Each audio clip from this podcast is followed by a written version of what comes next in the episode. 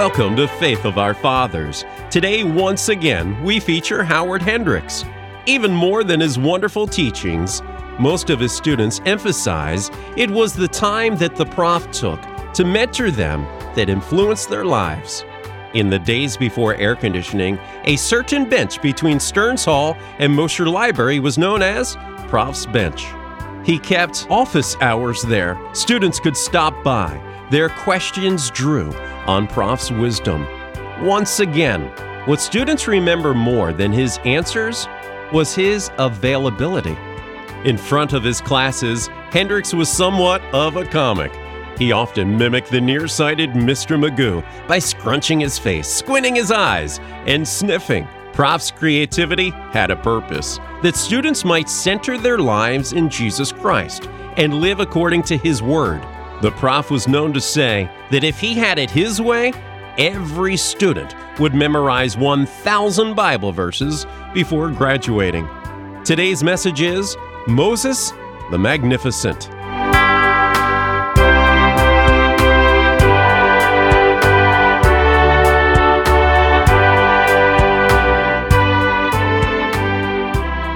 In Hebrews chapter 11, we are introduced to a refreshing array of men and women who found fulfillment in their faith. But may I remind you that the validity of faith is always determined by its object. You can have great faith in thin ice and drown.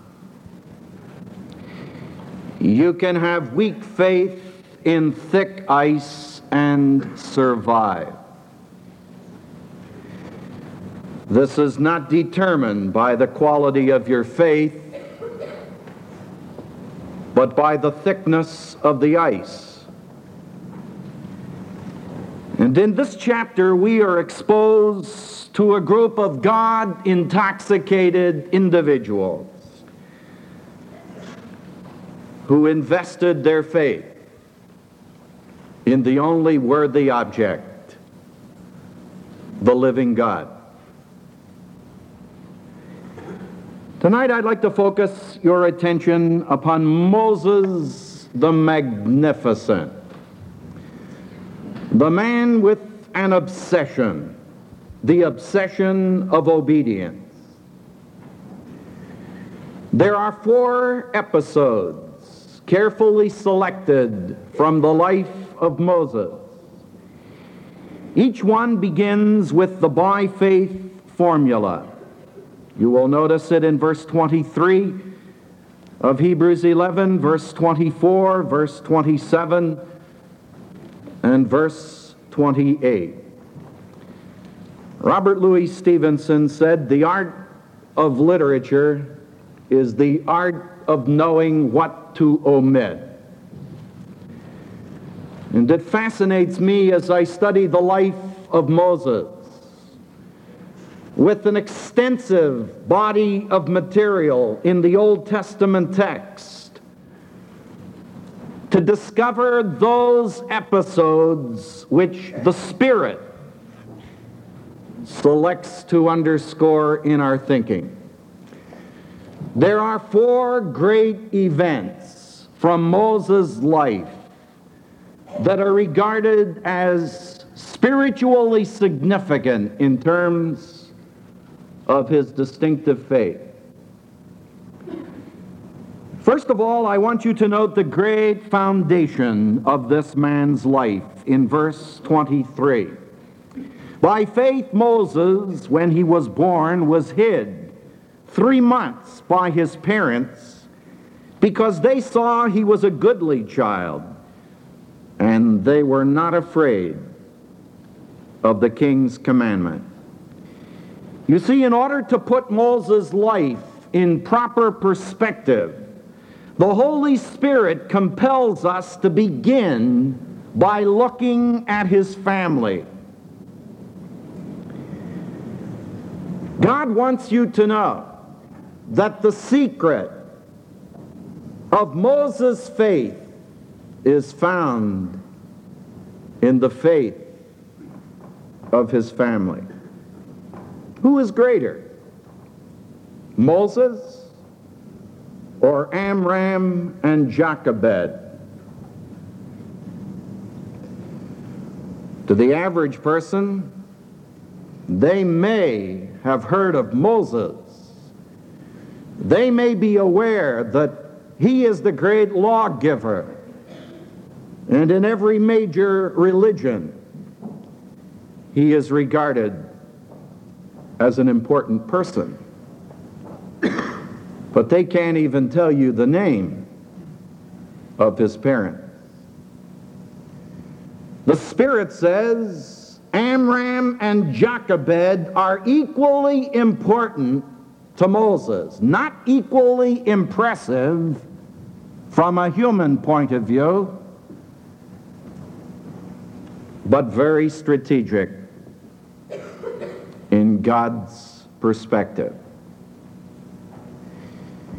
You see, it all began in a humble home, and the Spirit draws his zoomer lens to focus upon two individuals who, in faith, acted responsibly and meaningfully.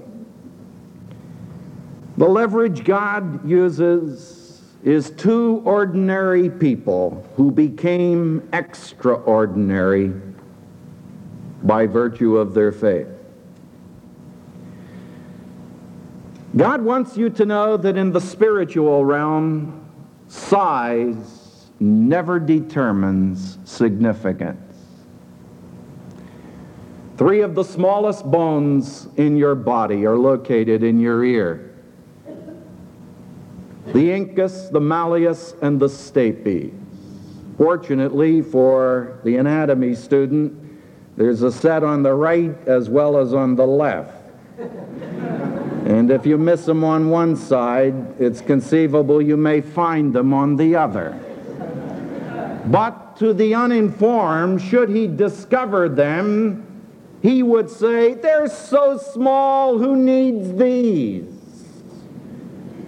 My friend, if you're hearing what I'm saying tonight, you are hearing it only because you have these three bones and in proper working order. Unfortunately, we tend to glorify people who sustain a public ministry.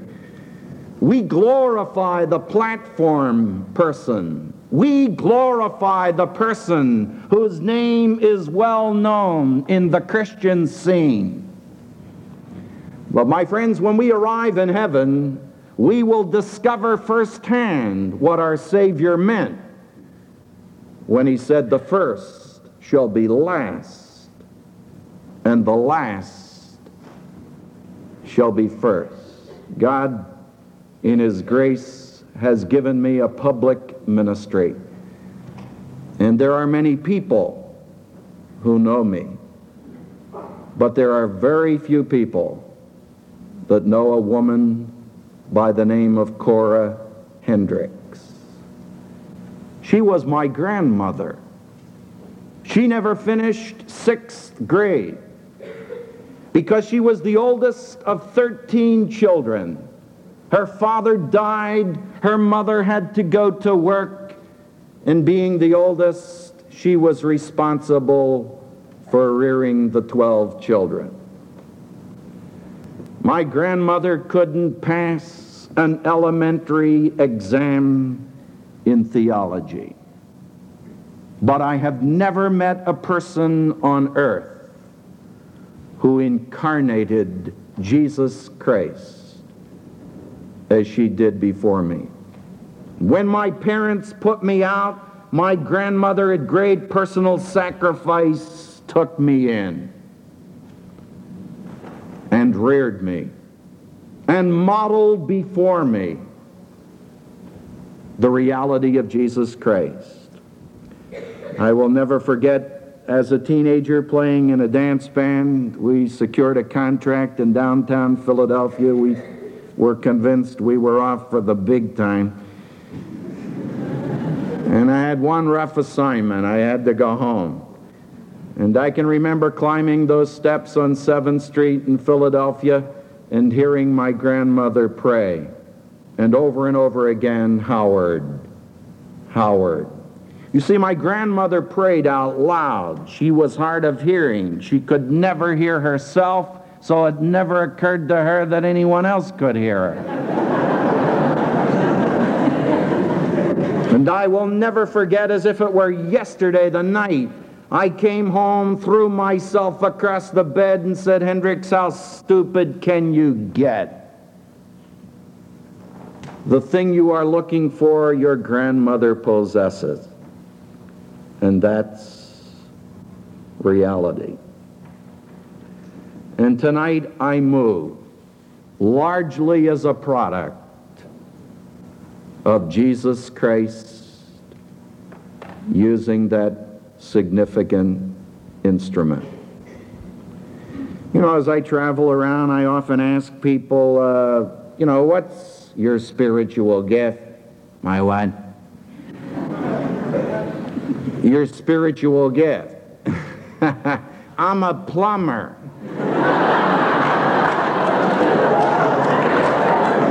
no, I didn't ask you what you do. I'm asking, what is your gift? what will they think up next at the seminary?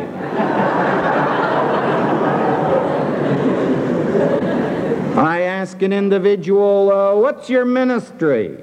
Uh, my ministry? I'm, I'm not in ministry, I'm just a layman. well, what do you do around here? Oh, I, I don't do very much. I, I just teach a Sunday school class. How many pupils do you have? Ten. Ten? What a parish. That's far more than you'll care to give an account of at the judgment seat of Christ.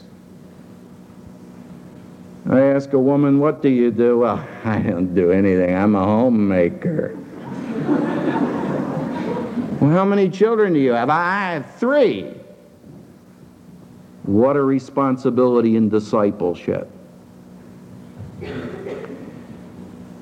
You see, my friends, if you want to know the significance from a spiritual perspective of this great man of God who talked to the Lord face to face, and God Himself said, I have no prophet in His league then focus your attention as I do upon his family. That's where it started. In verses 24 through 26, there is another great fact, and that's the great renunciation. Many of us will never forget those searching words from King Edward VIII when he renounced the throne of England because of his love for a woman. But my friend, that renunciation pales when you examine the truth of these verses. For I read by faith Moses, when he was grown up, will you note the Spirit moves from focusing upon parental faith to focusing upon personal faith because faith is not hereditary. Because your parents were people of God does not guarantee that you will be. They may have made significant spiritual decisions that molded and shaped your life, but you've got to come to the place where you make spiritual commitments. And Moses did. He refused to be called the son of Pharaoh's daughter. He was heir apparent to the great throne of Egypt. Now, Moses' life is spelled out in terms of two critical decisions that he made. It was Fenelon who said the essence of Christianity resides in the will. And I am convinced these two verses teach that same truth. This man made a choice this man had an accounting. And this called for the difference, choosing rather to share ill treatment with the people of God than to enjoy the pleasures of sin for a season. That's not a choice. Ill treatment and the pleasures of sin. Isn't it interesting that a hymn has been changed? We sing it, My Jesus, I love thee. For thee all the follies of sin I resign. But it was not written that way. It was written for thee all the pleasures of sin. But some super saint came along and said, Sin does not have pleasure. But the Spirit said, There is. And that's what Moses chose to give up. And isn't it interesting that he chose the ill treatment with the people of God? He chose to identify with this persecuted group only to discover that no one appreciated his contribution. Why, he started with his ministry. He was out one day burdened over his people. He discovers an Egyptian hassling a Hebrew, and he goes up and liquidates him. Buries him in the sand, covers it over, convinced no one saw it. The next day he goes out, discovering two Hebrews are in a rhubarb. And he says to the one, Why did you wrong him? And the other says, Who are you? Who made you a prince and judge over us? You're not coming to kill us like you did that Egyptian, are you? You know, there's a remarkable statement in Acts chapter 7. This is a New Testament commentary on what you read in detail in Exodus 2. Acts 7 and verse 24, we read, And seeing one of them suffer wrong, he defended him and avenged him that was oppressed, smiting the Egyptian. And he supposed that his brethren understood that God by his hand was giving them deliverance, but they understood not. We have a little kid in our community who's a remarkable person.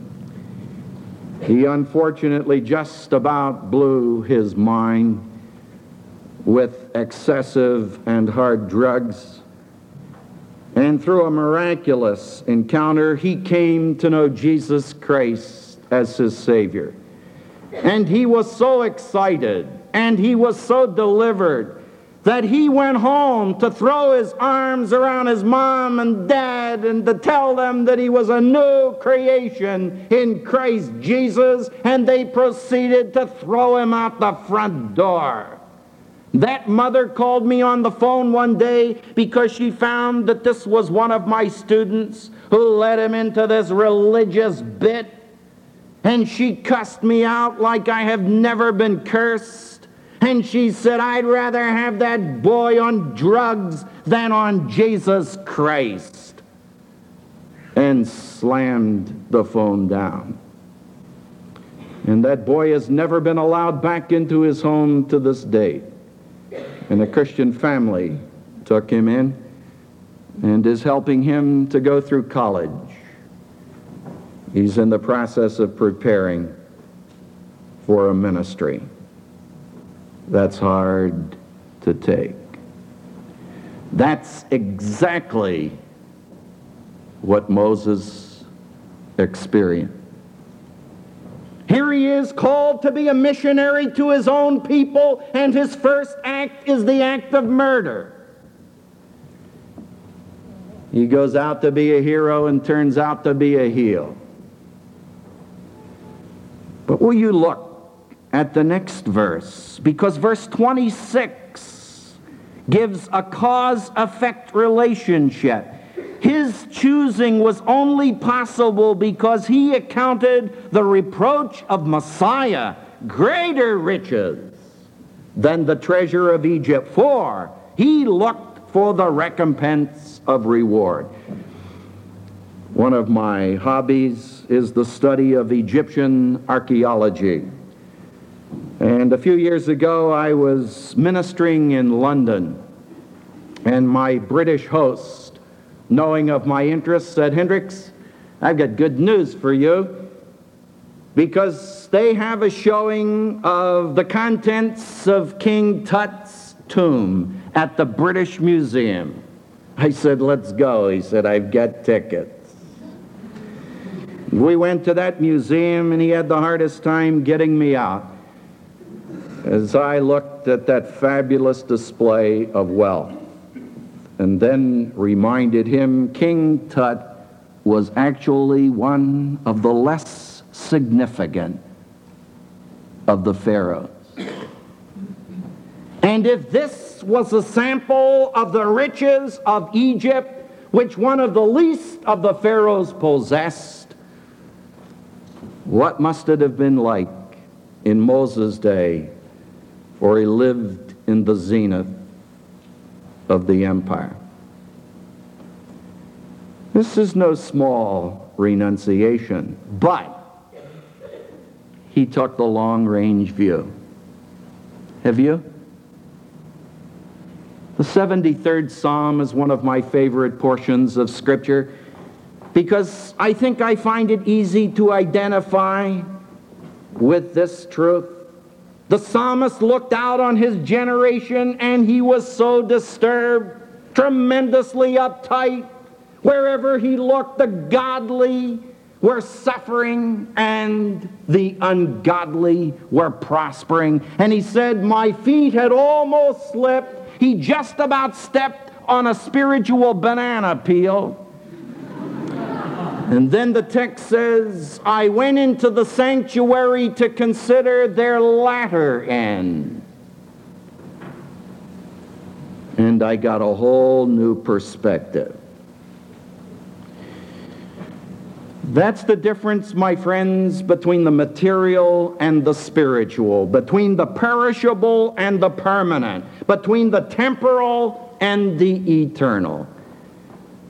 Because Moses had the long range view, the eternal perspective, he could afford to give up with no real loss.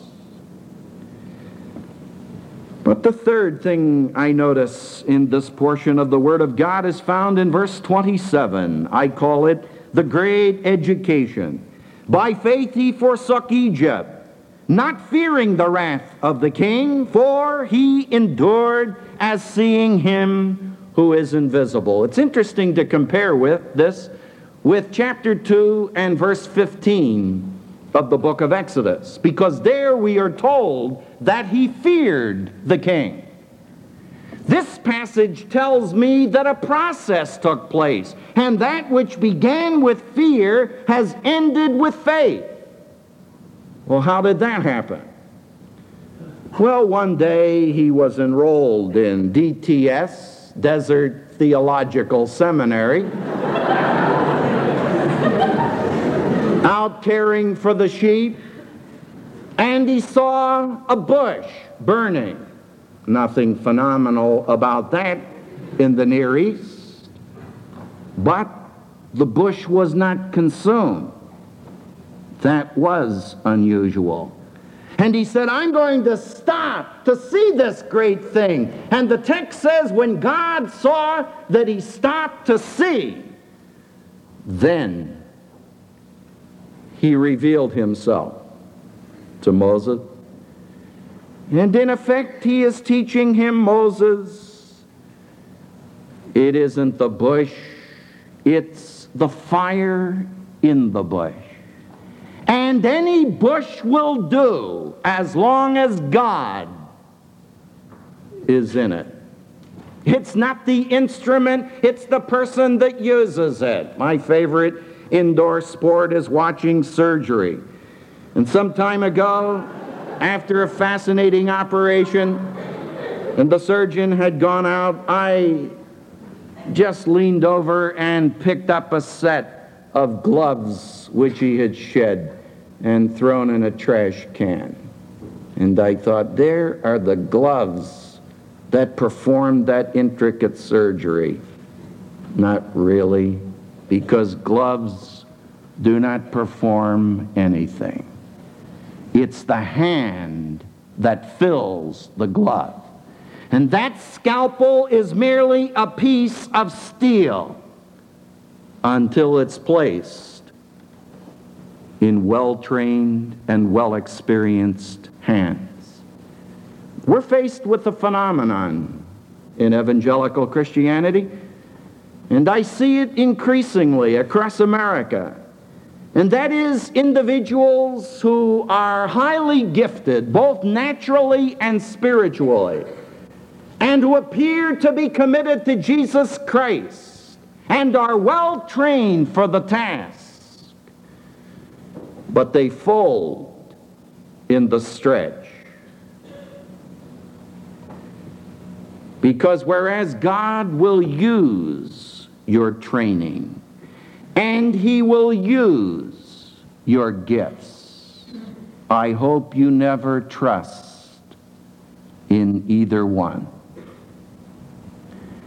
The only thing that makes you a significant servant of Jesus Christ is that you're in the right hands,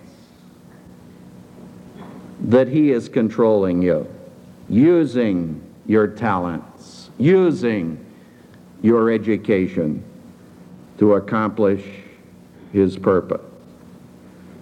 Then in verse 28, I find the climactic episode in this man's life hits the great celebration. By faith, he kept the Passover and the sprinkling of the blood, that the destroyer of the firstborn should not touch them. You see, this began with a great confrontation and it ended with a great celebration. It was the battle of the gods the gods of Egypt and their pantheon and Jehovah. Ten rounds, winner take all. But the most significant and climactic of all of them was the tenth plague. When God said, I'm going to bring the death angel into the camp, but I want you to commemorate the Passover. And I want you to sprinkle blood three places on either side of the door and over it. But that's not very attractive. That's not particularly logical. There must be a more dramatic way to accomplish this than that. But God said, When I see the blood, I will pass over you. You know, it's a profound thought to contemplate tonight, my friends, that you can be sitting right here in the sanctuary or listening in over the radio on your way to a Christless eternity and hear a message from the Word of God and respond in faith to that saying, I want Jesus Christ to be my Savior. I want the blood to cleanse me from my sin. And what was accomplished at Calvary, I appropriate for myself. And right now, in this moment in history, you can pass from darkness to light. You can be eternally secure in the Son of God. Imagine that. One simple decision. And you know, my friends, that's the character of the Christian life. I'm so tired of people who are constantly talking to me about their spiritual highs. And they go from one high to another. And they often say to me, Tell me about your experience. So he said, What do you want to hear about my experience for? Oh, I bet you have some mountain tops. yeah? Let me tell you about a couple of the valleys. Oh, you don't have any valleys. You're a man of God. Well, let me tell you about it. I was ministering at the Metropolitan Baptist Church in Oklahoma City, a very significant ministry in that community, and they have been so gracious to invite me to come on a number of occasions. We had a particular series which was held on Wednesday night for 12 weeks, and I flew up to Oklahoma City every night and returned later that evening. And I had to fly on Braniff International Airways, which in our community we refer to as the world's largest non scheduled airline. And I flew for 12 weeks, that's 24 trips, and I distinctly remember we were on time once. and this particular night, I thought certainly we'll get a second because it was my younger daughter's birthday, and she said, Daddy, you're not going to be home. I said, Sweetheart, I'm going to rush home tonight and if you'll stay up, we're going to have us a celebration. So I went to Oklahoma City to preach the word, and man, I've never preached it like I did.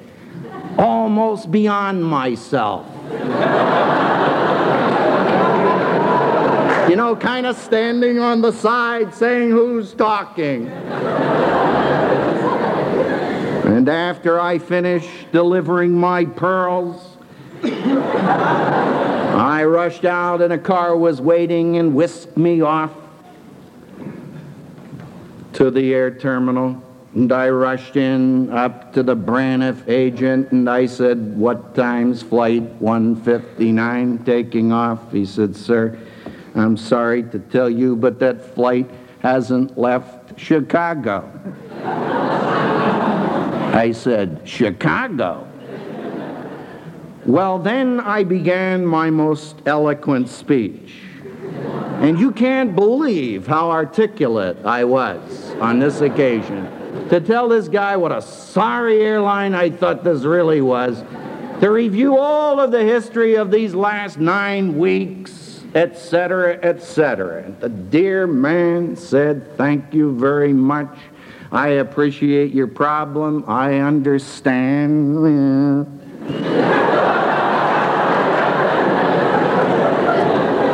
And I went over and sat down to stew in my juice. And while I was sitting there, God said, I dare you to witness to him.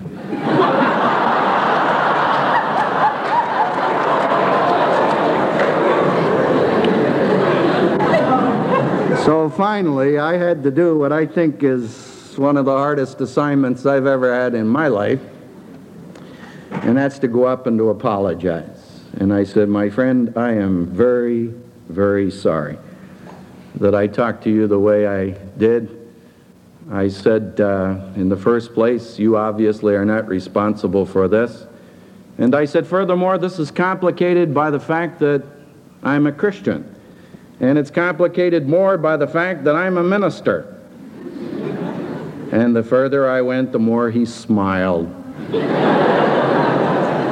And after I got all through, he leaned over and said, That's okay, I understand, sir. I'm a believer too.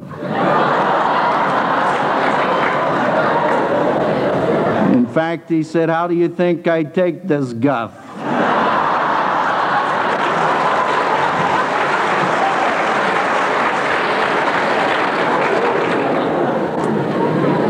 Dear brother and I have become the closest of friends. This hasn't improved Braniff, but we've sure developed a delightful relationship.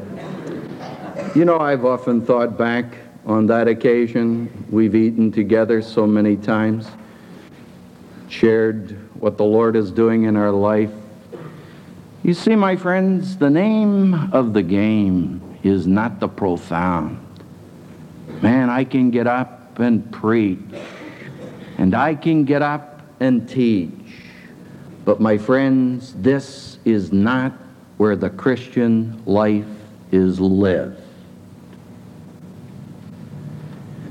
It's lived in the reality of your home life. It's lived in the reality of the pressures that you face as a person, in your work, in your study, in every area of life. And the more real it becomes, the more real Jesus Christ becomes. Because, my friends, He's not impressed by how much truth you know. I have a running argument with the Lord. I'm constantly trying to impress Him with how much of His truth I know. And He's constantly trying to impress me with how little of His truth I experience. Because that's where the Christian life becomes functional. And the Holy Spirit underscores in your thinking there was a dark night when that angel moved in, and the thing that made a place in this hall of fame for Moses is that he, like the rest of the children of Israel, killed a little lamb, took the blood in a basin, took some hyssop, and marked that door. Because God had said, when I see the blood, I will pass over you. Do you ever ask yourself, if God were writing my spiritual biography, he were going to write another Hebrews 11 for the next generation out of 20th century Christians. Is there enough evidence in your life of supernatural change that he could pick up four episodes to say, there's a man, there's a woman, there's a fella, there's a gal who was a person of faith. For example, the interesting thing is, I go through Hebrews 11, and the thing that motivates me every single day is that I cannot find a perfect person in this collection. Fact, the longer I study it, the more impressed I am that it's another history of God using imperfect instruments. People who do not impress the world by what they can do. People who impress the world by what God does through them. Our Father, Thy word is so plain. It's the lamp to our feet, it's the light to our path. We thank you that you do remember our frame, that we're dust, and you are constantly exposing us to the truth that you have revealed and creating in us a hunger and thirst for its reality. Once more, our Father, we've looked at the life of a man greatly used of you because he dared to believe you. Father, tonight you are looking in this fellowship for some people who will distinguish themselves in this generation by only one thing their ability to believe you. Lord, we believe. Help thou our unbelief. For Jesus' sake, we ask it. Amen.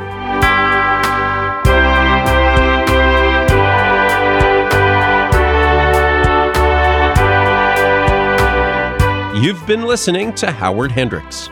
Listen to Faith of Our Fathers each Sunday to hear more great 20th century preachers.